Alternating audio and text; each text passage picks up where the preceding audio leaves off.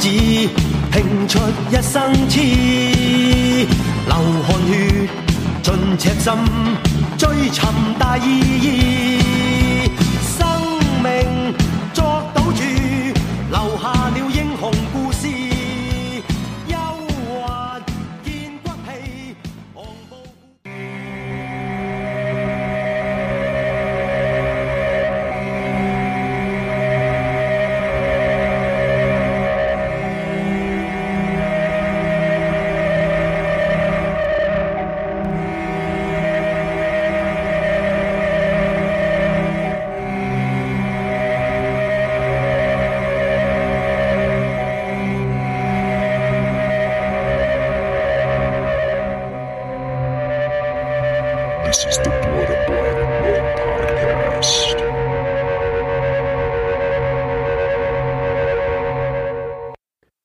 Back to the Blood and Black Rum podcast. I'm Ryan from Cultsploitation.com, and I'm joined with my co-host Martin. How's it going? Pretty good. We are in the 80s red hot action summer, and it's pretty. Um, that that name really sticks right now because we're we're in a Hey Arnold style heat wave right now. It's one of the best episodes of Hey Arnold. S- sweltering. The fucking Jolly Ollie man. That's right. Um, and so we're celebrating the red hot 80s action summer um, with a bunch of various films with, you know, Hot, sweaty men doing hot, yeah, manly things. absolutely. A very um, non homo podcast. It's very cis. Absolutely. So, um, we've got a bunch of stuff on the show for um, for the summer. So to, to to fit with this heat wave, we've got a bomb pop beer. We're talking about action movies, sweatiness. Fourth of July's coming up too. Which, Yeah, you know, absolutely. So, we're ce- we're celebrating America, of course, the way the With it- founders intended. with a nice Chinese movie. Um, last week we did Predator. We started our 80s action films off with Predator. Um, and if you listened to that, maybe you took some offense to it. Ho- we probably lost all our viewers. yeah, listen- probably everybody just- at that point. everybody decided to drop ship. like they're like these guys are fools. That's right. Um, I know Michael quit cult exploitation because of it. No, just kidding. Um, but you know what we should do when we have like hot take episodes? Put like you know uh, a little fire next to like like when you drop it. Yeah. So, you know, like tune in, folks. There's gonna be some hot takes. That's right. So you know, you're already like on the lookout for for our. uh I don't even really think it's that hot of a take though. It's not. I mean, I think people are just Nostalgia. yeah, nostalgia driven, accustomed to thinking of Predator, and for some reason, Predator has you know really been a big part of um, pop culture, and um, it is what it is. We we called it like we seed it, and uh, that's how I feel about Predator, and and and I didn't realize I was going to feel that way until I watched it. So.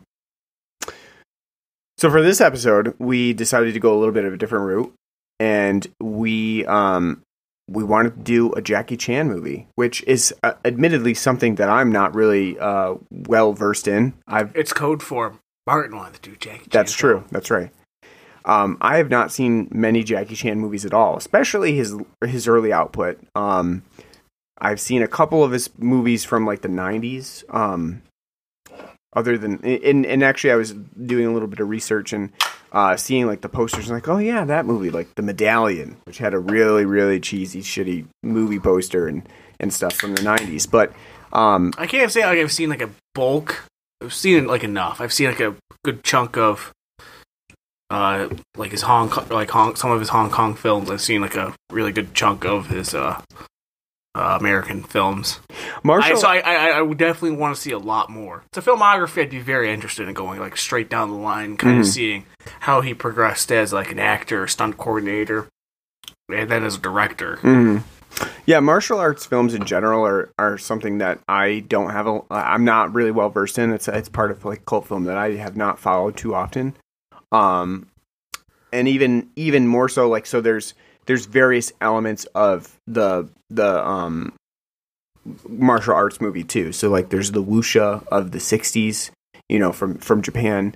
Um, then there's uh, Japan and China, and then there's um, you know more of the martial arts that we think of, like Bruce Lee style martial arts from the '70s, Jackie Chan movies from the '80s.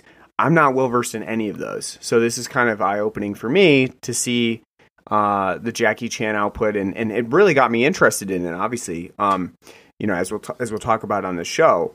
Uh, but the film that we're covering specifically from Jackie Chan, and one of his probably one of his more uh, famous movies in general, is Police Story, um, which I had not seen before.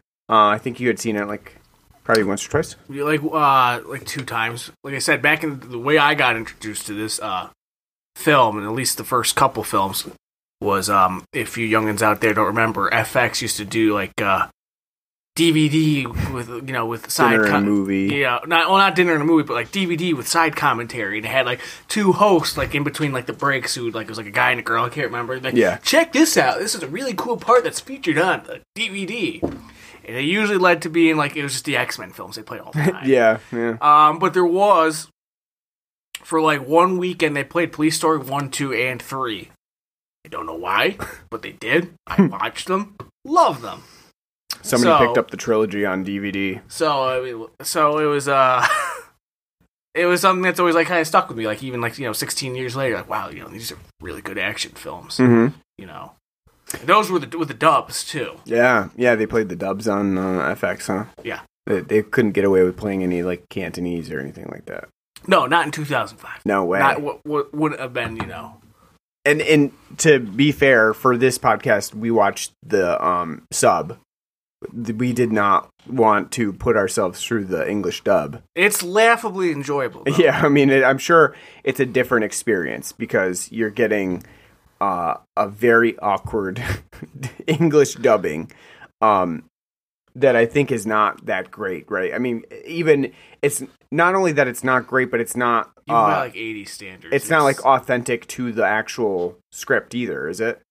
Did Um, you did you did you feel I like can't really remember Yeah. like there being too many big differences. It's just like comes off as like you know stereotypical like you know bad seventies martial arts films like haha you fool you know, right you right know. very very enunciated Yeah. english and stuff like that yeah that that tends to happen with uh, with us not even just um like chinese or japanese dubs but but any of those dubs from the 70s and 80s uh even like italian films and spanish movies um for some reason and it must have been a school of thought at the time it was just like really enunciate the dialogue uh when you're doing your dubbing i don't get it um you know, and, and, and dubbing has really come a long ways, and long way and part of that is probably not just in because film of and, ev- and everything right, you yeah, know, just think the of like proliferation of animation and things like that. But, um, yeah, uh, video from games etc you just gotta think you know just 20 you know 25 years ago think of you know yeah, Resident Evil on PlayStation like yeah, what are you doing yeah, pretty terrible. Um, and, so you know, I, I obviously didn't watch the the dubbed ver- version, but um, we saw clips of it from YouTube because it the whole film is dubbed on YouTube if you want to watch it, and um, yeah, it sounded pretty subs on there pretty too, hilarious. where we got Yep, yep. The sub is on YouTube as well. Uh, good quality too. So if you are interested in watching Police Story and you don't want to go out there and like try to find it on uh, Blu-ray, and I'm not even sure if it's on Blu-ray yet. yes it, is. they It- it released is. Hmm. they released I think a couple years ago on Blu-ray Um, you can find it on YouTube first and just like give it a watch and see if you like it. I actually, think I got a 4K release. mm Nice. Yeah. So um so yeah, Police Story uh was a film directed, written, or co-written, uh stunt coordinated, and then starring Jackie Chan. Uh, so he pretty much did, ran the gamut. And he even does the uh the end title soundtrack as well. Uh so a man of many trades here. Um which is probably, you know, when you're a guy like Jackie Chan, that's how you're going to get your films made is you do it yourself you know especially at the beginning when you start first starting out you do it all yourself and it, he has the ability to do that and that's kind of interesting too that you know jackie chan has the ability to be a leading guy with charisma be able to direct a film and, and write it It's not his first directed film. it is not yep Um, the fearless hyena is. Yeah, A- and and then not only that too, but but do all of the stunt coordination on it, um, and do a lot of your own stunts too. I mean, all of that is really uh something that we need to highlight as a big part of not just what you know, like police story as a storyline or as what you get on camera, but the context behind the film as well. You know, all that went into it. Um, it's a pretty loving creation from Jackie Chan, and um, I think it shows in the final output. So, um, certainly something to think about when you watch the film and and uh, you know recognize the effort that Jackie Chan put in to making it. And just the creativity that he puts into like his stunts. Yeah, Like it's not it's not just like holy shit balls when you see like the stunts that that they do. It's the like creativity that he like a lot of the stuff that he puts into like you know things in the environment, how to manipulate them in the you know mid fight mm-hmm. yep, that you know you don't ever see from like you know anybody like doing that. Usually when like fights happen they're just like straight up fights. Here he's like manipulating you know clothing racks and everything around him you know swinging them around and then like fluidly like you know ducking around them and moving it around and then attacking. It's all you know very unique and uh incredibly well thought out. Yeah, and you don't normally get that from something like a Marvel movie or Ju- uh, Justice League, where you know the environment does not become a part of the you know the the fight arena, which I think is really interesting about how Jackie Chan did a lot of his stunts. Um, as you said, you know he's using. It's not just you know how do I maneuver in this fight or how did the how does it cho- get choreographed so like I hit someone and they fall backwards. It's other objects, outside objects that have to come into play, and the props that need to be available. Um, definitely a really interesting method of like choreographing and filming those those fight scenes in action. and just how damn athletic he is. Like watching him, like Yeah. you know, leap over shit with like ease, and then like you know, you know, jump off a tree, then like onto something else, like Mhm. you know, then get a better advantage. Obviously, it probably was a couple of takes that they'd have to do for that, you know, but still, it's like just the ability to do that's ridiculous. Did that give you um? Did it make you feel like you wanted to go out and do that, or did it just make you feel like a like a fat ass, like a bigger fat ass? No, at you- my age, like when I was youthful, like you know, and watching like Rush Hour, where they would do the same thing. Like at the end credits, you'd see like all the attempts at stunts and like the goof ups and fuck ups, and it's like, oh, you know, it took a couple of tries, but look at that, you know, and that's cool. I want to try that now at my age, and no, it'd be like I'll fucking break a collarbone I'll be out of work for a year. I'm a lard ass and I know it. it's like I can't, I can't afford to do being doing that, you know, especially with. You know, I'm paying for my own health That's care. that's so, true. You, know, you have to think about the deductible and the co-insurance, and then When you're Oh. a kid, you don't give a shit. No. you know, like, eh, you can do whatever you want. you didn't know you put your family in the poorhouse when you broke your arm skateboarding. Yeah, yeah. So you were, yeah. So so I guess now watching it, you were not um, influenced to go out and try it. no, You I were- was just like, holy shit, wish that was me. You, It's not. you were though. like, uh, you were like, it's not. you know, I wish I was that athletic, but I'm not going to work towards it. I'm gonna, I'm going to continue No, because even here. even if even at peak peak Martin, like if I worked out and trained, I I don't have that God given talent. It's just not there. There, you no matter how hard you work in life, you will never be LeBron James. You Yeah, just and there's- so it's like don't even like you know and sometimes there's just things like physiological things in your body that like it's not you can't do it. You literally physically can't be the same shape as Jackie Chan. yeah. So Yeah. All right, let's take a break from our, our talk about police story real quick, and we're going to talk about the beer that we have on the show, which is very patriotic, very uh, relevant to July 4th. And Fun. also, as I say, fun fact: every time you crack one open, that shitty schmaltzy song from the '80s that you had to sing in school, you know, and I'm proud to be an American. You know, absolutely. Hold That's- on, hold on one second. that's what you hear every time.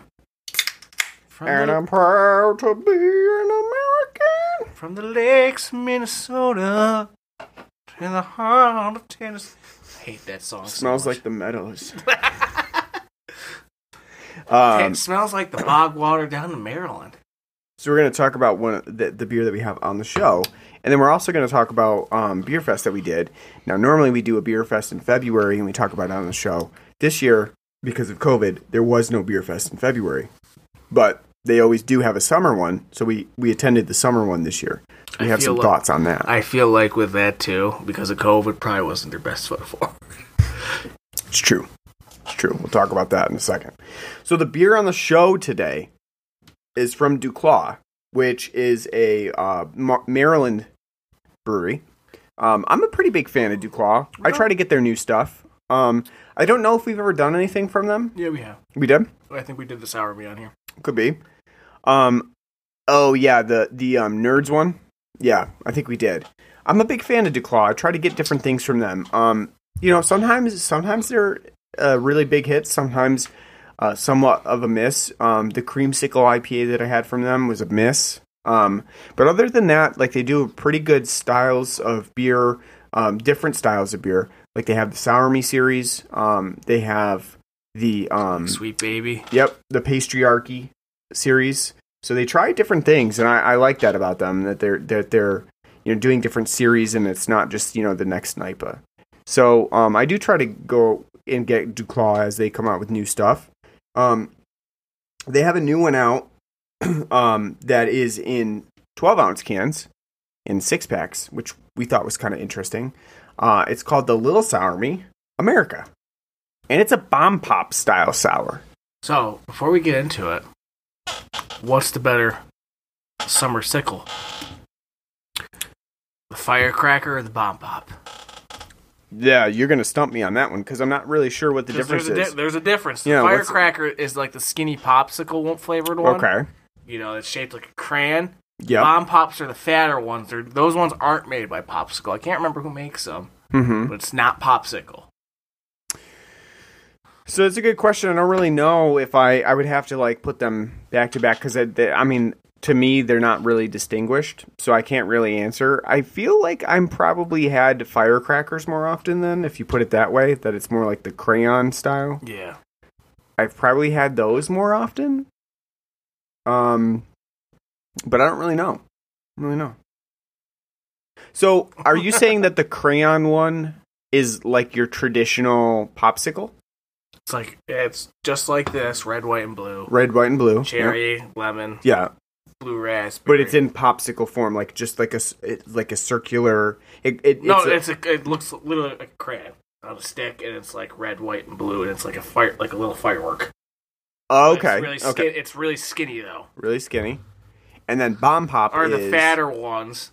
There's still only like one like stick like stick in it, but someone else makes it. It's still like red, white, and blue, but they're like fatter. Mhm. Someone else makes them, so they're a little bit different in Hmm. taste. Okay, well, I didn't realize this until like a year or two ago. I'm like, wait, there's. I thought they were the same damn thing. like you know, so what's your favorite? I mean, the the flavors are the same though, right? Like I think the, I like the bomb pop more. I like, I think I like the bomb pop more. The firecracker just didn't have the same oomph to it. okay. The bomb pop seemed to be like a slightly richer in flavors. Oh, wow, okay. All right. Well, the Lil Sour Me is meant to mimic a bomb pop. It's got the cherry, raspberry, and lime flavors rolled into one in a sour. Um, and I think they make it with puree, like cherry puree, raspberry puree. That all goes into the the mix. And um, what comes out is a pretty good sour. Um, I think that it does have the cherry, the tart cherry, and the the raspberry flavor. I think the lime may get lost a little bit there. I don't get a lot of lime to it. It's a little snappy tartness. Yep. in the middle uh, before you get to the blue raspberry, which is a lot like a bomb pop because by the time you're like get through the cherry, the lemon's like falling off, and you only ever get that little bit from it, and then you get the blue raspberry. Yeah. So you don't get to enjoy like the best part, the lemon. But it's lime though, right? Isn't it lime? No, I thought it was lemon. Lemon?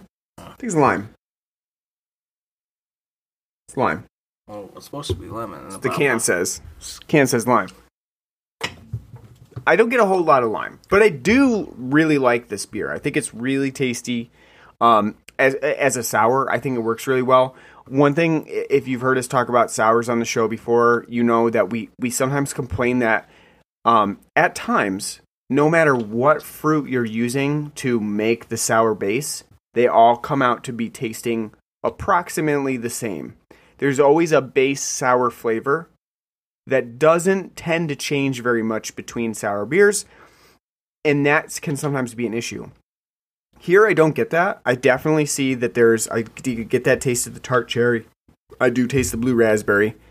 Um, and I think that that works in this beer's favor. I think it's really refreshing. I could see myself drinking this uh, outside on a hot summer day. You know, and, and and in this case, we're drinking it inside on a hot summer day. Um, I definitely enjoyed this one. Uh, so I would I would recommend it. And again, it's it's available in six packs, in Yeah. twelve ounce cans, which is interesting because generally Duclaw puts their stuff out in uh, tall boy sixteen ounce cans in a four pack. Thoughts from you? No, I agree. I like it. It's definitely something new and refreshing. Mm-hmm. A nice idea. Totally. I can totally get behind like taking different popsicle flavors and be like, what do we get if we try this, you know? Yep. Imagine like a fudge sickle sour. Oh, oh a fudgesicle sour, Yeah. huh? Um, Artisanal's trying to do the same thing. They're With the warheads, yeah. well, no, uh, um, with their uh, snow cone series, Oh. they're like trying to do different, you know, almost like ice cream man flavors. So you get snow cones, you get like creamsicle, you get fudge sickle. Um, they plan on doing that throughout the summer. So it's an interesting idea. I like it. Um, I I like the execution from Duclaw. So if you could find this, and I assume that you can because Duclaw is actually pretty extended now. They have a extended reach throughout the United States. If you can find the little sour me, give it a shot. It's definitely worth it. Yeah. Eleven ninety nine for a six pack. It's not a bad deal. So at the beer fest that we went to in Saratoga, um, this Ballston is Spa. Ballston Spa. This was our first time going to the um, the summer one, which is outside. It's at a fairgrounds, and um, so we decided to check it out since we didn't get to the February one. Um, one thing that we immediately noticed was that uh, it was a little bit um, lazier of an execution for for the uh, summer one. Now, to be fair, it is outside, um, so expecting a whole bunch of taps is sort of asking for trouble, but at the same time, um, there were not that many taps available. There was a lot of stuff from cans, and it almost seemed like the people putting on this this uh, brewfest had gone out to the stores and just like grabbed what was available from each um each brewery in cans because really they were just pouring from cans that were pretty readily available from anywhere that you go to around here. So it wasn't like we were getting something like exclusive to the Brewfest or, or something that was hard to find. Most of the stuff that you were getting was pretty easy to find. Um, you know, not not Not not, that, not something that's exotic. I say no. Not only that, some breweries weren't even there that they were supposed to be there. Yep. Yep. Yeah, so it it definitely felt a little bit lazier than we would expect from the February one because the February one does have a lot of taps. You know, they're serving draft. People bring their kegs.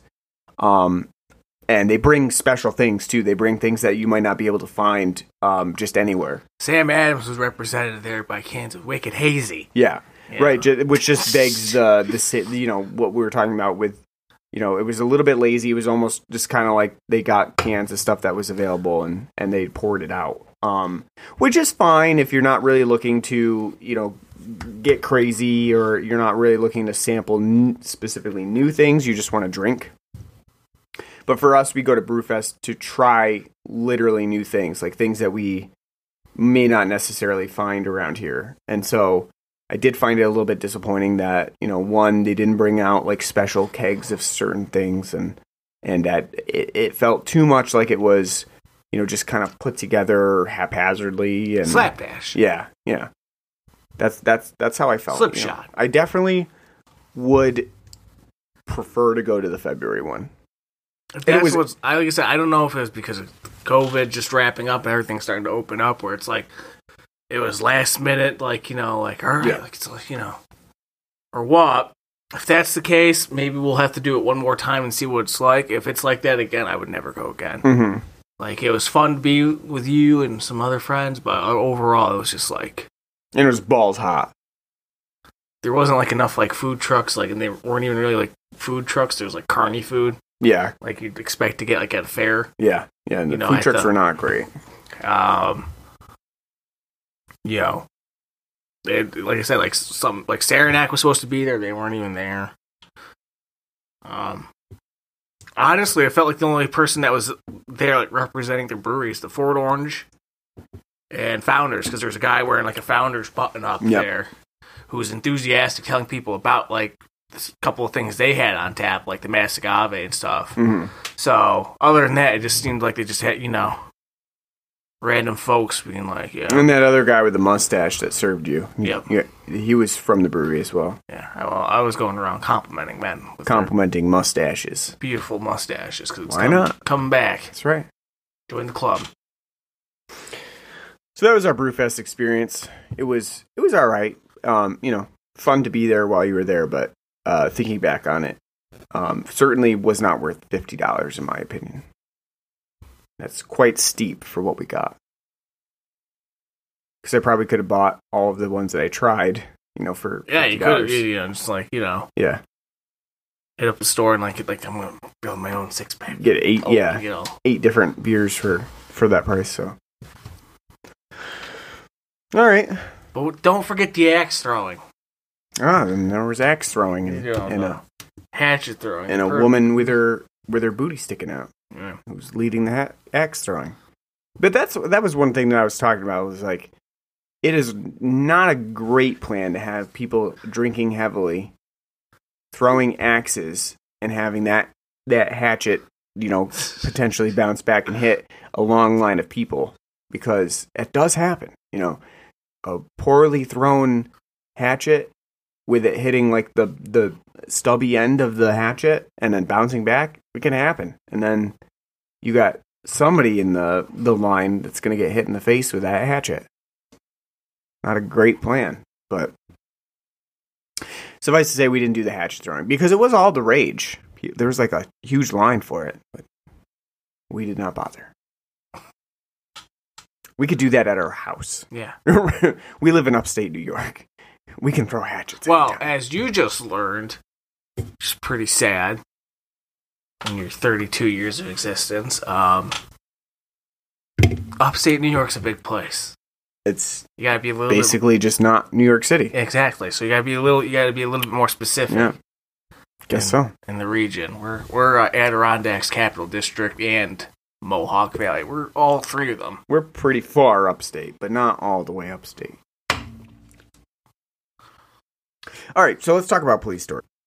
All right, so the first thing that I want to point out about Police Story, What a name! well, what a name for one. Yeah, for one Police thing. Story. Police Story, very, and I think that suits the movie as well. Very simple. It, this is what it is. It's a police story. And that's it. Um, but the the one thing that I wanted to point out right away is that when I started the movie, I thought I, for some reason, had gotten a bad copy on YouTube or something where it started at the end of the movie. Because I was like, what in the 80s cocaine is going on right now? It's like, you know, you're really thrown in to the mix of what's going on. You, you're basically getting a crash course. See Jackie Chan and his peers in a classroom. This guy's a bad guy. He's a drug guy. Runs a business. He's bad. We're taking him out. Here's a witness.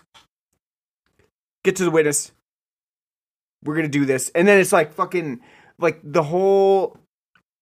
It shifts. It's like you know, and you're watching that, and this is happening, and then all of a sudden you shift to the day that they're actually doing the, you know, the undercover event, and it's like boom, you're just thrown into it. It's it's very quick. It's very spontaneous. But I do love that police briefing because they all have like they're all sitting there at their desk. They all get like pick up your you know your dossier, read what you know you the, get the one read that's your, assigned read to you. your your Yeah, read your do- yeah read what you need to do and what you're supposed to, you know what you're supposed to do and then the information you need to know and then they're all running it through a paper shredder like simul like you yeah, know literally like just go Look- line by line, just go up, shred your file, and get the fuck out of here. I mean, that's I love that. That's awesome. That's like that's really like you know badass. Like, all right, we're going right because it's it's almost like like look how organized this team is they're given a, a file they need to memorize that file like right now this Yeah. very minute memorize your role you got it all right shred it it doesn't leave this room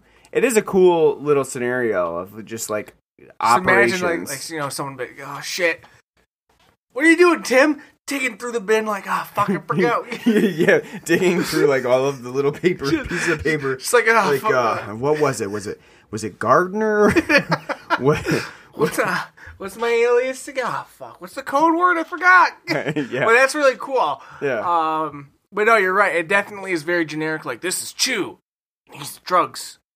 yeah it's just like What's like what kind of drugs? drugs What kind of drugs is he dealing? Like you know, cocaine, opium, marijuana, drugs. It's drugs. Just just drugs. Just take our word for it. It's drugs. It's bad. You know, whatever whatever he's dealing, it's bad and it's drugs. And you know, 35 years later, um, doesn't look too good. Like all the damage they cause over someone just selling some dope. so selling some drugs. Yeah, right, cuz cuz now watching like in Police Story, you're kind of just have to take their word for it, right? You're just like, "All right, he's selling drugs. He's a ba- the police guy says he's a bad guy." So he's a bad guy. In in the viewer's mind, like there's nothing else to go on. There's no context. So you're just like, he's a bad guy. So now when we're talking about this and certain drugs have now been legalized, and you know, like you've got in Canada, you've got fucking mushrooms are legalized, and we've got widespread marijuana legalization. Um, what if this business guy was just like, yeah, I still pot on the side sometimes, and like we're fucking taking down a shanty town, we're fucking, uh, you know, having shootouts in the city, we're we're fucking uh, having martial arts matches in the mall.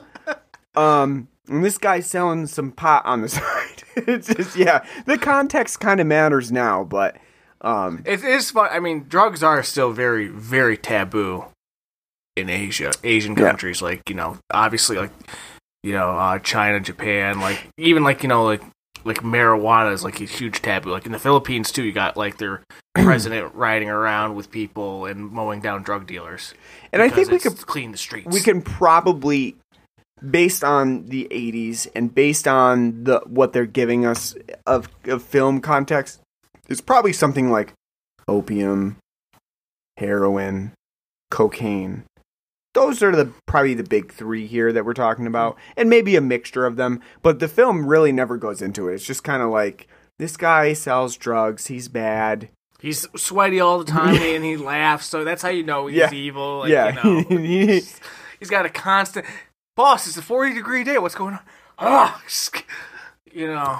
On the other just side of things- sauna. on the other side of things too though if we are dealing with a businessman who's just selling some weed on the side he sure is going through a lot of trouble to to you know to like assassinate his witness and things like that. So as it stands he's not a good guy regardless even if he is only selling weed. But the context a little alone you know you don't get anything from this movie to to tell you exactly what's going on behind the scenes. And i thought we would. I thought there would be like this you know this breakdown at the beginning. We get a real quick like here's this guy. It's almost like uh you know like any of your spy thrillers or your bond thrillers or something where you get a you know you're getting that like rundown of the information real quick and then maybe they're going to launch into that later like yep this is the reason why we're going after him. This is the reason why he's a bad guy. But police story is very simple in the in the way that it tells a story um, which i think is pretty much to its advantage. It just does not go into that level of detail. There's just not anything going on here um, I appreciate with how truncated yeah and against the nuance that it is because it's like simplicity but done right. Mhm. Like you just need to know this guy's an asshole. He sells drugs. Can't be having that. Because today, like you know, like maybe if they had some restraint, you could see him like you know in his like plant, like you know his plant where they're processing the cocaine or heroin or whatever. You know, making it into the final product. They would like you could have like a clip like that and be the film would either wouldn't be probably better for it, but wouldn't hurt it. Mhm. Today, it'd be like a four-hour operation. I'd like, come, we'll uh, show him down in Colombia, you know, getting the drugs, and like, this is my plant and my operation, and Yeah. here's my ser, you know, my servants and stuff, and how I'm doing all this stuff, and it'd be like hyper nuanced, and it'd be like, all right, just you know, we're just here to see Jackie Chan, you know, blow some shit up. And the um and you know the film doesn't really make much attempt to go in to actually give you um any view of the villain. You know, we get like maybe one or two scenes where we sh- we're seeing him and he says, you know, he puts the hit on his witness. Um and stuff like that, but other than that, you don't really see a whole lot. Um you know, you're not getting it from their perspective. So it doesn't really matter. You're just saying the uh the de- dedication that Jackie Chan has for his position as a police officer. Um, and you get that from the very first 15 minutes where I thought we were in the climax of the, you know, the, the end of the film. And I, I was seeing the events unfolding that, that were the end of the movie. And I, I thought I started it in the wrong place, but nope, that's the beginning. You get a very like- action packed 15 minutes at the, right at the start of the movie. I like that they're held up in this shanty town, and no one can hear the fucking tractor trailers turning on a dime to like you know block the road, and you know. Hear Yeah. the pitter patter of like fifty men like storming up this, you know, Yeah. up this hill. I just like, I mean, like, like, the, like, I mean, because again, we're not from Hong Kong, and we're not incredibly well versed in like Hong Kong history. So, like, why is there a shanty town? Just as there. Was that was that a thing in the eighties? Like, was homelessness a thing in the eighties where you had people building shanty towns because they couldn't afford housing?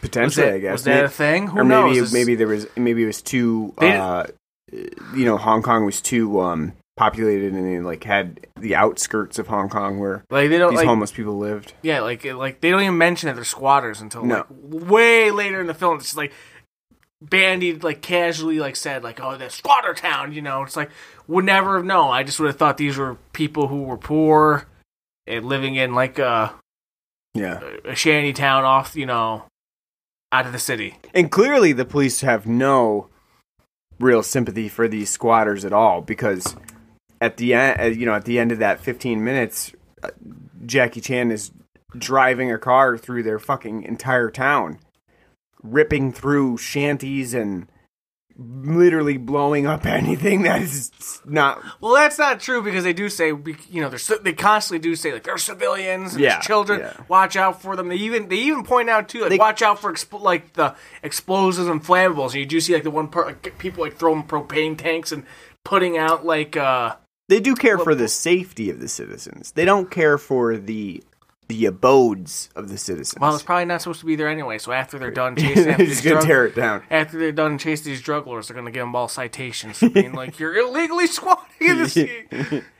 Yeah, I mean the opening scene is really cool though, especially them driving through the shantytown. It's a very like it's a very action packed scene, clearly real, clearly practical effects. You know, it's not something um, that was just done with you know models or something. Um, very cool opening that has a lot of stuff going on for like the first 15 minutes and what it reminded me of a little bit was Mad Max Fury Road where you have the opening sequence that just doesn't really let up for a while. And I, I like that a lot about this movie because it's it goes It's from simple. it's yeah, it's simple, but you know the action is there and it's very uh very engrossing. You you're once you once you're in, you're in.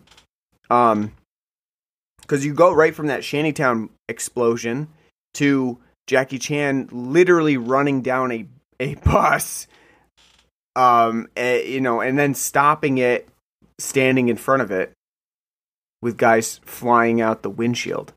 It's a great moment and the film has a lot of these little moments of you know creativity that just work really well i would you, you forgot the best part of the Shantytown brawl uh, and gunfight is his his friend pissing himself in terror. that's tr- that's right i forgot that yeah yep Oh, that part- that shot part- a guy and then pissed himself That part is a little unnecessary. I thought, kind of. you know what though at least that guy was hydrated Yeah.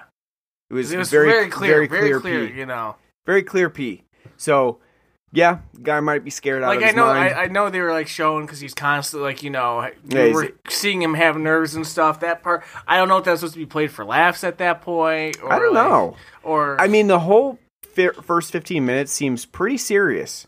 So I don't really think that that was supposed to be played for laughs. I think that was just like Which You know- makes it all the stranger when like when you get the quieter some quieter moments later on when you have your juxt you know got that juxtaposition of like Jackie Chan during those moments like being very serious and like you gotta stay calm and fight and then like later on he's like ah I'm a goofball. yeah, yeah, yeah, yeah. I did think that was interesting, and that leads me to like the talking about um, the rest of the the film, especially when you get past that first fifteen minutes, and you know now Jackie Chan kind of becomes a hero in the film's eyes. Um, you know he's been he's getting photos taken of him. Uh, he's on the cover of magazines and newspapers, and um, very Rocky 2 esque, and you Yeah. know, with the whole after this because the whole first like half of Rocky 2 is uh, after the fight where Stallone loses, he gets all these endorsement deals and stuff. Like, and you just see him like making like you know taking all these like making all these commercials and stuff, and he's like. I won the fight, um, paying me to do stuff, and they're like, "Yeah, yeah, yeah, keep doing it." He's like, "I don't feel like I'm, you know, it's right," and you can see that kind of same thing yeah, here where he seem you know he seems out of place being like the the poster boy for the police department But um, what I, you know, after that, it really kind of morphs into more of like the slapstick Jackie Chan. You know, we don't get as much of a serious role from him later on. He's it's not like 20 minutes yeah, yeah. He's a he's uh, you know, we get more slapstick, we get more comedy, we get more um of uh Jackie Chan. You know, kind of um yeah, like you said, being more of a goofball. Um, you know, he's not not as serious in the rest of his roles that he does within the film as he is in that first 15 minutes, which seems like it may be maybe a little bit of a poor design like directorial choice to have it be so serious at the beginning and then go more into slapstick because I definitely was not expecting that. I was not expecting like later on, you know, when he sets up the um the fake, you know, murderer attack uh with the mask and everything, slasher style. I wasn't expecting that. Um if anything i would say um that comes across as weird i'm fine with the slapstick because he does it so well and he's got it so planned out and meticulous and how he like maps it all out it all works perfectly i think the issue i had is he's got this he's this award-winning officer you know the end all be all of what you should aspire to as a police officer. And then as he's bringing the witness, you know, uh, Selena, to, you know, his house, you know, and then his girl, like, oh, I forgot it's my birthday because I work so hard. Oh my God. And then, like, you know, my girlfriend May's there, and then she sees me bringing home this scantily clad woman, and she slaps the cake, and then I'm just going to be like a chauvinist. Like, this bitch, she'll learn and apologize, you know what I mean? And blah, blah, blah. And, you know, I can have tons, you know, that comes off as kind of, you know, yeah, it really comes out of nowhere. because he Um, doesn't seem to have, like, an interest in Selena, like, that way. Like, you know, he's. Right. Yeah, and, and, not only that, but the um the whole birthday part is kind of like surreal almost, like the way that it plays out. Happy birthday! all of a sudden, there's people there wishing him happy birthday, and he's like, "Oh yeah, it's my birthday too." It kind of just comes out of nowhere. Well, same thing too. Like the whole like even before that, when you had like the kill, like that the killer, which is his friend that he had dressed up, try to scare her because Selena's like, I. Well, let's go back a little bit. So after the whole car chase thing, you have the inspector, ba- uh, not the, the superintendent, ba- uh, Raymond, basically say, you know, we caught him, but we need like evidence. We don't have hard evidence, but we have his secretary. We're gonna let her go on all the charges and we're to use her as a witness against them. And then Jackie Chan is to be her bodyguard in the interim. And then, so that's where all this hilarity kind of ensues. And so, like, you have, like, the whole, like, she doesn't need help. I'm a strong, independent woman, but Jackie's a dutiful man. He's like, no, I'm going to protect you. And he gets his friend to come down, like a jal, like a giallo scene, Yeah. where, like you know, with the knife and the way it's kind of, you know, shot and stuff, and the mask.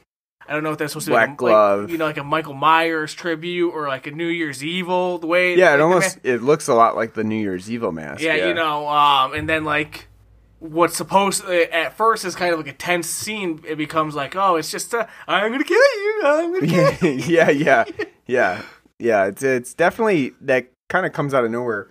I, I mean, I don't mind it. I don't mind the slapstick elements. I just think that like there's a um, you know from between the first 15 minutes and then where it goes from there.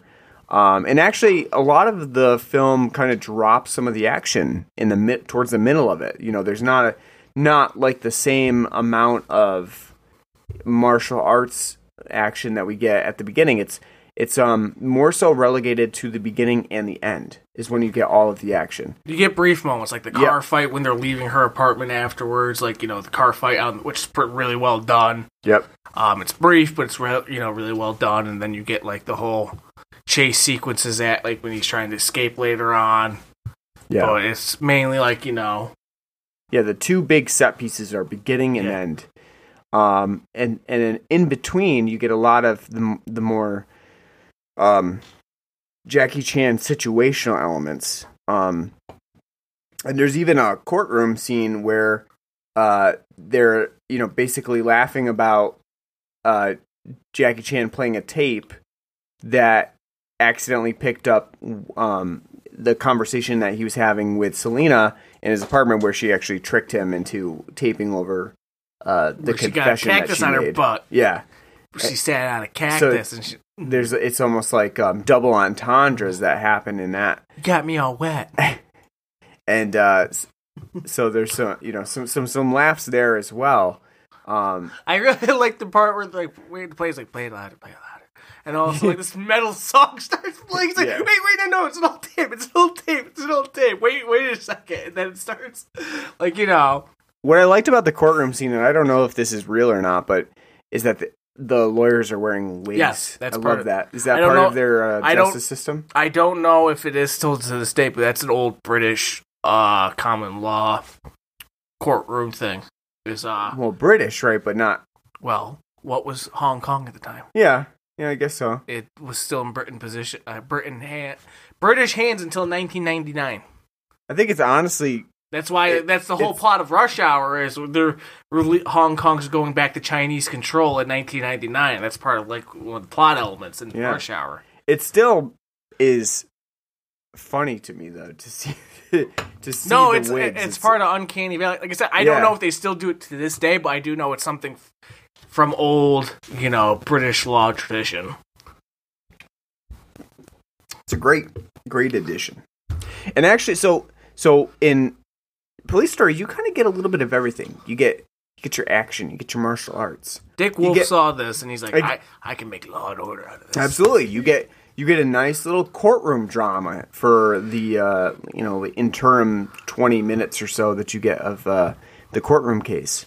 Um, you get you know uh, like a bodyguard style like protection storyline. You get a lot of stuff in this. It, it goes different places. It gets slapstick. I like that. I like how I like how it maneuvers between different ideas. Um, because it is you know not just your everyday martial arts movie. It has a lot going on in it, and um, it has a lot of really good stunt work. The stunt work is Which we didn't even talk about we, the, we haven't yeah the the the bus because we got distracted for a second. But like the whole bus bit where he's hanging off. Like, yeah that's damn. Like, that's great yeah of just the bus driving around and especially the scene where it goes around a corner and you see him like holding onto the umbrella flying off the bus like just literally just holding on to the umbrella. He's he's fully off the bus. It's great work you know. It obviously It's all practical too, and it's like again, like credit to the man for like you know having like I said like this vision of what he wants to do, how he wants to do it, and then going through like I'm going to fucking do this because it's like yeah yeah Some and of- some of the stuff that he puts like the people through that he like you know like you can't do today because there's too many you know rules about and then laws and Yeah. stuff like no you can't have people come crashing through in these cars you know through an exploding town and all this other bullshit they'd be like yeah that's a little too unsafe you can't do that some of the more impressive things that happen too is like the choreography that requires them to be able to jump in the right position. Like when there's fight scenes where they get kicked th- literally into the center of a glass table or something. and fold up It- perfectly yeah, into I it mean- or like I mean- thrown thrown down like the escalator and like fit perfectly in. Like Yeah, those are the the scenes where you're like, okay, you know, choreography is one thing, like being able to actually like fake the punch is one thing, but being able to like land in the exact correct position or or you know fit into that position that you need to to be in to get the shot, that's you know even more impressive, and I think that's what comes out in Police Story. Not only that too, the whole like I said, like the whole using the environment as a weapon Mm-hmm. and making it part of the fight. Yeah, That whole bit in the mall where he's fighting and then using the clothes rack and swinging it around and ducking under, yep, and then like again, it's not it's something that he's done in several films where he's done things like that manipulated the environment to get these kind of effects. But it's like goddamn, like just like how fluid it all looks and how natural it all looks. It's something to be like just like you're left in awe. Like you don't have to like this film. You can think like it's it's like trash. What it's you know, but like you have to at least be like amazed by like how the hell did they do that? Yeah. Because it's so like well thought out, so well planned out, and so well executed. Like how many takes did they do that? Did they get it one and done? Did they have to do it a billion times? Yeah. You know, Were, like were they pulling out like eight different, you know, sugar coated glass tables? You You know, know. how many times did they do that? Cleaning up the the set and stuff to to get it ready again. It's it is a marvel in some ways of how they got all this done. Um, I don't think a lot of the stuff that uh, a lot of the glass they used was like sugar glass either. no, yeah, because they were saying like a lot. Uh, one of the big when I was reading today, like a lot of the glass effects were really hard to do be- and like were really damaging on like their bodies because of what Hmm. they were doing. Hmm. So I don't think they were probably using like sugar glass. They're probably like using stuff that could break and stuff, but it was still gonna hurt like hell. To yeah. Get not like double double pane glass, but it was still Yeah. glass. Yeah, Um, one of the other things that you talked about is you know not just the fight scene themselves, but the the other choreography that goes just goes into like normal stuff that Jackie Chan does in the film, like taking phone calls and swapping between different phones and tangling up the the phone lines. Um, which is funny. I mean, just the way. So he's not just a good like fighter or stunt choreographer. He's also just good in general at managing that sort of Being- physical element. You know, being in the scene, doing the physical stuff that's not maybe not a stunt technically, but it's something else that you notice physically that he's doing. Um. Charismatic, charming, you know. Yep. Which again makes the whole like what he was saying, you know, like the whole chauvinistic like aspect, like uh Kind of at odds with. yeah, like. I, I I guess it'd be considered like chauvinistic today. I it's probably like he was it was played for laughs, like you know, like oh ho ho, but, Haha, women. Yeah. but at the same time, like now, like especially with like how serious his character is and how caring his character is, Mhm. I, I find that you know it definitely plays at odds with like who who his character is, you know. Mhm. Like, you know, if anything, you'd expect him to be like, I gotta apologize to my girlfriend because I pissed her off, you know, not be like, oh, she's a stubborn knot. Yeah, and it actually in that scene too, that kind of goes against everything else because then he, you know, he does his little wave in the courtroom at at her and stuff in there, and and it does seem a little bit at odds. So there's like some of the writing maybe you know goes against the actual character that you expect from Jackie Chan in this movie, but um, I think he does a great job with playing up that charismatic element, and you could argue that Jackie Chan is like the same character in every single movie he's in. You know, he's still, you know, it's not like he's going to play something completely different when he's in it. He's he's still the same type of person. He's and even in this case, Charming, his name is char- Chan. Yeah, charming, He's almost charismatic person. he's almost know. playing himself in in some certain I aspects. will. I would say compared to like some other films, he is like a little bit more arrogant in this mm-hmm, at times. You know, um, Yeah. and a little bit more. I I do like at the end of this in this film, he like you know goes rogue, like he gets broken by like what's going on, like when his friend gets killed, even though he was you know uh, Ma who even though betrayed him, he you know they set him up for the murder and. Mhm. Even though everyone knows, like he could never do that, he goes off the rails. He goes Bronson, you know, like Mhm. and he goes in and he hijack, you know, hijacks the uh, the superintendent and uses him a bodyguard. He's like, "I'm innocent, I'm innocent." And he's like calling him off, Yeah. you know, and then just like the crazy nature that he gets into, especially at the end, uh, when we get to the end of the film, where like it seems like justice is isn't going to be quite served, and they're like telling him like don't do anything stupid. He just goes and opens up a can of whoop ass and beats the hell out of them regardless, and then you just have the cops, you know, being like I didn't see anything. Yeah. yeah. Yeah, and, and the other scene that is really good is like that scene where he like kicks the pencil too, and and and so, some scenes are not even like literally stunts, but um the scene where he's going through and making his noodles And the yeah, and using the pencils as the chopsticks and you know those are really good moments that are, are not like you would think like they're not really things standout moments. They're not you know it's him eating noodles is not a standout moment in the movie but the way that it's played up it just becomes a th- something that you remember about it that you wouldn't you maybe not otherwise remember about a movie like this I would say he didn't spit it out because he realized he was eating with like the nasty erasers of a pencil. He spat out that ramen because he didn't put any seasoning. there was no Like, seasoning on it You yeah could you could see like there's just like clear just- water and ramen. And it's like no wonder why you spat it out, Jackie. There's- basically like yeah just like udon noodles or you for, something yeah, say you forgot to put the pack of seasoning on it. the erasers made have may have seasoned it better So what do you think out of like all this stuff, action wise in this film? Like, what do you think's like the best like coordinated action in this film? um You want to go? Oh, we can go, let's go like kind of bit by bit. Yeah, I mean, so you got the shanty town You and got the gun the shantytown. and the gunfight. What do you think of the gunfight? the gunfight's not bad. It's not the best. I would not call it the best choreographed parts of this. I think the gunfight them I, I- like I, I wasn't really interested in anything that actually had gunfights to it.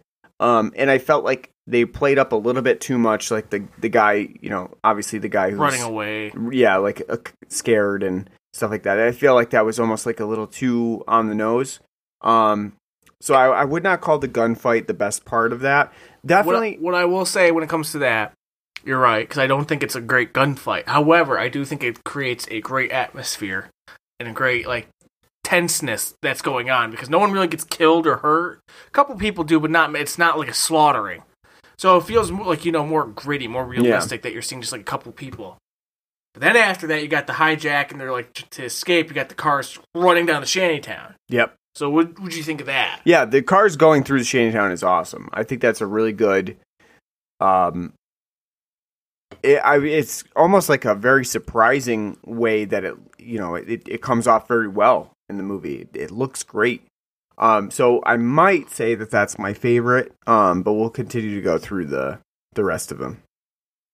I like it a lot. It's little short 'cause it's only like a minute and a half that they go crashing through. But it's really cool. It's a really great idea because they had the roads blocked off. And they're like, oh, fuck it. We'll just go driving through the shantytown. It just, everyone goes barreling down through the shantytown as it's going up in smoke because you see explosions going off. And it's, but it's really cool. And then that leads into the next sequence, which is the bus sequence. Yep. And the bus sequence is really good as well because it's it's innovative. You know, you have the umbrella sequence.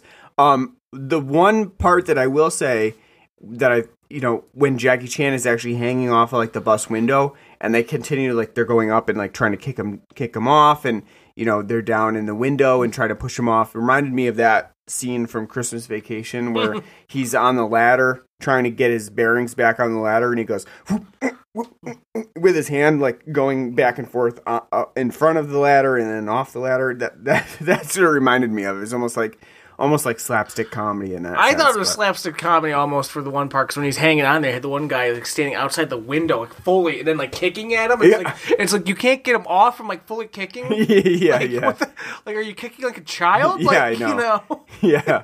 But I mean, that it's it's really cool how it's all choreographed, and it's a great like nice like five minute sequence of him like then ch- chasing the bus, hanging around, swinging around, getting knocked off, and you think it's over with, and him leaping back onto the bus, and then how he stops it is really cool too.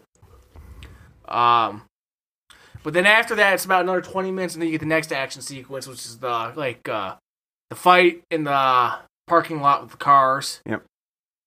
Thought that I like that a lot. Mm-hmm. There's really good martial arts uh, sequencing, and I like the idea of them like him rolling around the cars and stuff. And Yeah, it's just very energetic.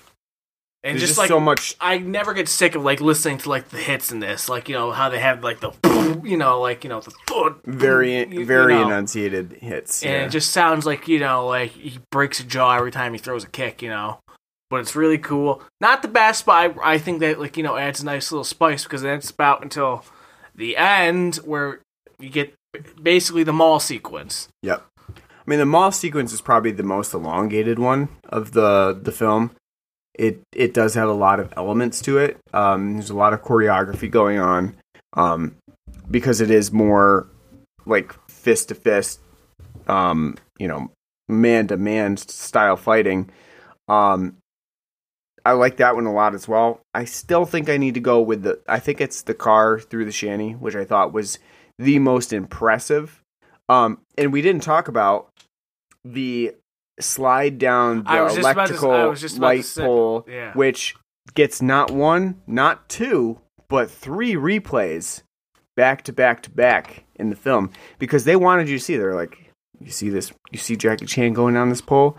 It's fucking impressive. He's going down this pole. Electrical, you know, electrical stuff's happening all around him.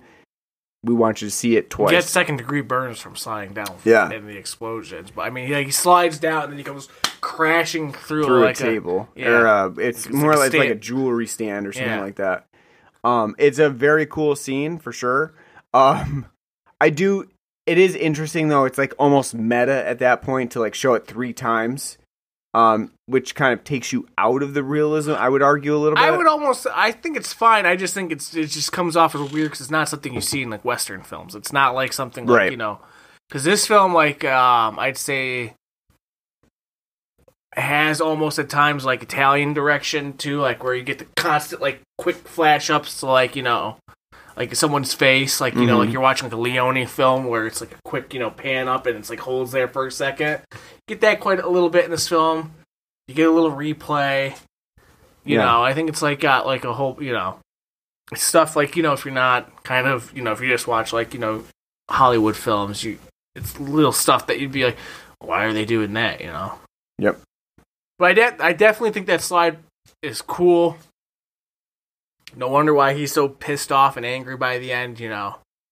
'Cause he's but that whole fight in the mall is just great. Absolutely great. It's like choreographed so well yeah and ev- like he just beats the living hell out of everybody. and just watching him at that point when he's like off the deep end, you know, the model cop who's supposed to be, you know, being a model and doing everything by the book. By that point, he's gone rogue because, god damn it, justice needs to be served. You can't have drug lords running around. that's right Which is basically the end, like, the whole point at the end. He's like, law protects him. We gotta fight, and he just unloads like you know, he beats the fucking counselor up, and then he just like you know throws like ten punches into the guy's gut, and then uppercuts him, yeah and he goes flying through like a jewel stand. But it's awesome, and the film ends like that with him getting held back, you know, and the film just end. Yep, and that's it. Yeah, just there's no real um there's no real conclusion here to what happens after. Your conclusion, your justice served is watching him get, you know, the fatal fists of fury punched into a glass container. That's that's that's justice that the audience is served. We don't need to see any of that other, you know, police justice in the court. May, I say May during the that fight too. She gets her ass beat too. She gets like kicked down two flights of stairs. Yeah, she does. Yeah, You know, yeah, if I were her after that, like, I remember like if you're like, "Go grab that," I'd be like, "Fuck you!" Last time we got kicked down, some, Yeah. you know, Yeah. got kicked down some stairs. No, thank you. You know, yeah, but yeah. Did we get everything? I think we got most of it that I can think of. So- about it. So, um, on a scale of, oh, we, you know what we didn't talk about? Jackie Chan does the moonwalk, trying to get some some like uh, horse crap off of his shoes. and he does it well too. Yeah, he does it well. He's just kind of that, just came up to me. What a great, you know, I, I do like that he gets moved off to like the rural part of the of the police force, the Royal Hong Kong Police Force, and he's walking around and then he steps in sh- some shit. And he's like, ah, trying Yeah, to get it off. He does a very little- smooth moonwalk. All right, so on a scale of um, zero to ten birthday cakes to the face, what would you give Police Story? give it a nine out of 10 Mhm. I love this film. Um, it's an hour and forty doesn't feel like it. Very engaging. It does start off hot, cools down for a little bit, but the action moments are delightful. And when you get to them, they are really big crescendos and feel like worth the wait. The story is bare bones and basic, as bare bones and basic as you can get of like any action film, but it's works well because I think the free I think he probably had these ideas on action and then was told somebody fill in the gaps. And then when you get those downtime moments, the slapstick, I think he does a really good job. He's you know a great physical actor, obviously, and it works. I think like the whole like kind of char- like tonal shift in his character at points is a little off-putting, especially these days. But I think overall his performance is great. The choreography in this film is great. The stunts in this film are great. It's just a very engaging, enjoyable action film. Incredibly simplistic, but it works to the film's benefit and it does it in all the right ways. Yeah, I would give this. Um, I was gonna give it like an eight point five. It's a very fun film. Um, it has a lot of great moments, a lot of great stunt work. Um, I think Jackie Chan does a really good job here. Uh, you know, I think you can see in a little ways that you know he's still um a budding director. He hasn't quite figured out all of the methods to like make it as smooth as possible for within this film. Um, and there are some direction direction issues that we have um, discussed, and I th- I agree. I think like part of that is the the character himself, where there's sort of a juxtaposition sometimes between like his good guy character and the way that he's portrayed in some of the other slapstick moments. Um, but other than that, I think that you know the film does a really great job with setting up a very generic police plot that it doesn't really need to do anything else with it. You know, it's fine because it has a lot going on. It's fine to just leave it at that and just you know expect the audience to go along with it. And I think that they will because the first 15 minutes is very engaging to the point where you're you know if you've gotten through that action part and you're watching all these stunts and thinking, "Wow, this is really cool." Then you're going to go along with anything. You're going to go along with the verisimilitude of the film and just, you know, they say this guy's bad, so he's bad, and we're just going to go with it. Um, not every film needs to be, you know, two and a half hours long of backstory on villains and stuff like that. And I think Police Story really understands that, and it go, it, you know, it's showing you exactly what you need to see, and it has a lot going for it. It has a courtroom drama, it has slapstick, it has action and martial arts. Um, you really can't ask for much more within the confines of this plot. Um, so I think it does a really good job at all of that. And not only that, but Jackie Chan is just basically a presence every time he's on screen. You, know, you're getting something different from him all the time. And as you said, he's a very physical actor. He has a lot of energy. That energy is pretty much translated to um, the viewer. So when you're watching it, it's just kind of electric. It's just like you're drawn to it. And I think that's what works so well about Jackie Chan's action output. That's that's what makes it work. So someone else in this in this role, a um, you know, a uh, you know, I I don't even want to say Charles Bronson, but uh, maybe a Chuck Norris in this role would not have the the you know the draw that Jackie You Chan has. have neither the gravitas or like Yeah. the I think like the imagination for Yeah. like the action that's but because again there's a lot of stuff that like if you watch like poli- like if you watch a Jackie Chan film there's a lot of like parts in the martial arts sequences which aren't copy and pasted but like if you like watch this then like you watch Rush Hour or whatever like, you can say oh yeah he used the environment like this or whatever it's kind of similar you know but to me, like it never loses its luster because he's just constantly coming up with new ways on how to create that action. Yep. And it's so it's physical, it's real, it's it's there. It's not just explosions going off. Yeah.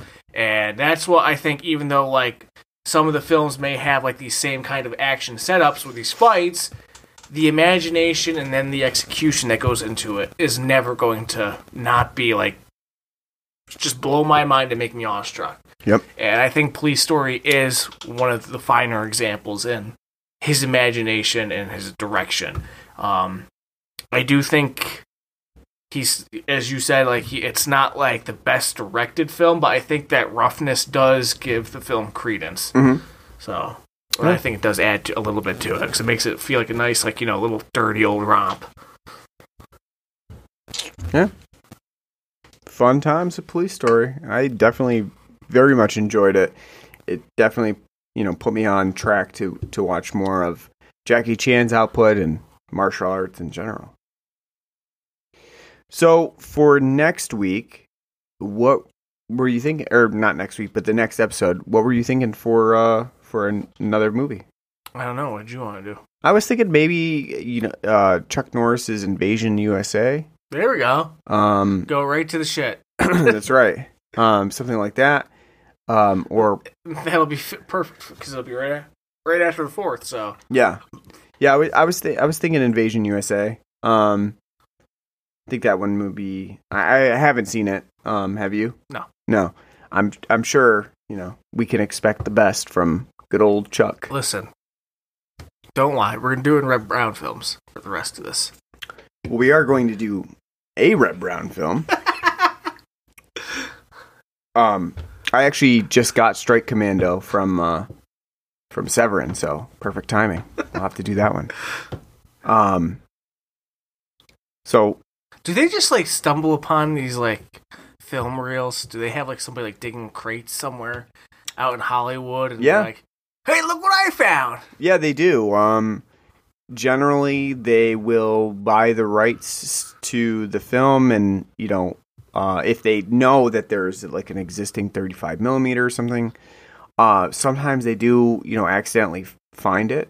Um, it's hard to say exactly how some of these things come about, but um, a- in a lot of them too, you know, now that people know that it's become a big business to, uh, you know, to get these 35 millimeter prints, especially like people, people, not prints, but people really want the original 35 millimeter negative. Um, so if you have it, people are like now to buy the rights to it. It's like you know, money, money, money, money, money. Um, they they sort of know that now. Um, and then if you don't have that, then maybe maybe you can get the interpositive, or maybe you can get the internegative, or uh, something like that. So where you know maybe you're going to take a little bit of a um a drop in quality, but you know it might be cheaper than trying to find that 35 millimeter. Do you know what I will say that I forgot to mention when we were watching this film? You know what this film made me think of that would have been a perfect opportunity in the 80s to do? What's that? A live action Lupin with Jackie Chan as Lupin. Yeah, that would have been a good good. uh I think it would have worked. I he has like I I don't know who you would have gotten around him to be the cast, Yeah, but he could have been a great Lupin yeah, because he's charismatic enough. He can do the stunts, and you know you could make him either be serious, you can have him be you know wacky. yep. You know, because like it the, worked. because for the longest time I thought the only person in my head, believe it or not, the only person in my head that I could think of for like the longest time that'd make like a great Lupin third. He's a little too old for it now, but um, the brother on iCarly, Jerry Trainer. he I think I think actually because he's he's actually a, a pretty good comedic actor, and I think Yeah. he, he could like if given the chance. Huh. Could make like an interesting like Lupin, but I think like overall there's not like anyone that I'd pick out. Like some people are like, oh, Jim Carrey would be a good one. I don't Yeah. think Jim Carrey would be like good at all. Huh. But you know, because you need somebody who's got like a good like slapstick, but also good action sets. Jackie Chan, I think, like after watching this, like could be kind, of, you know, Yeah, I think Jackie Chan would be pretty good at that. Yeah. like yeah. I said, who you would surround and like for the rest of the gang, I couldn't tell you, and that'd be part of the problem. But that would be damn interesting. That interesting to have seen Would be a nice alternate reality. because we still have to do that film one of these days. Yep. All right. So uh, we will be back in two weeks with Invasion USA with Chuck Norris. Um, Can't we just review all of Walker? yeah, do it all. Just do, do the new one too. No, The new- thanks. No, thank you. No one's watching that. Um, Is anyone watching the new Walker on the CW? apparently, I think it got renewed. So Wow. apparently they got. you underestimate how much Jordan Padalecki can just bring in himself. There's no no no new seasons of The Arrow, but or Riverdale. Man, Riverdale's coming back. Oh, is that? I don't know. I don't. I don't know these things. I'm just throwing things out there. Um, so you can catch us on iTunes, Stitcher, Google Podcasts, um, anything that you listen to your podcasts on, we're on it. Subscribe to us, leave a leave us a nice review. Um, you can find us on Facebook and Twitter. Search for us, Blood and Black Rum Podcast. We're on there. Follow us. Give us a like. Appreciate that. And you can write to us on um, our email address at blood and black rum podcast at gmail.com. Let us know what you want us to cover. Any uh, any suggestions that you have for us, we'll certainly take them into consideration. You can donate to us as well. We have a Patreon page. We have, um, I, I think that Apple is putting out some sort of like subscriber thing from from um, Apple Podcasts. So if you can subscribe to us, or uh, I'm sorry, uh, donate to us, we would really appreciate that. It helps keep our uh, our podcast running. So anything that you can give is greatly appreciated. Other than that, we will be back in two weeks continuing our red hot 80s action summer with Invasion USA. We hope you join us for that. Take care.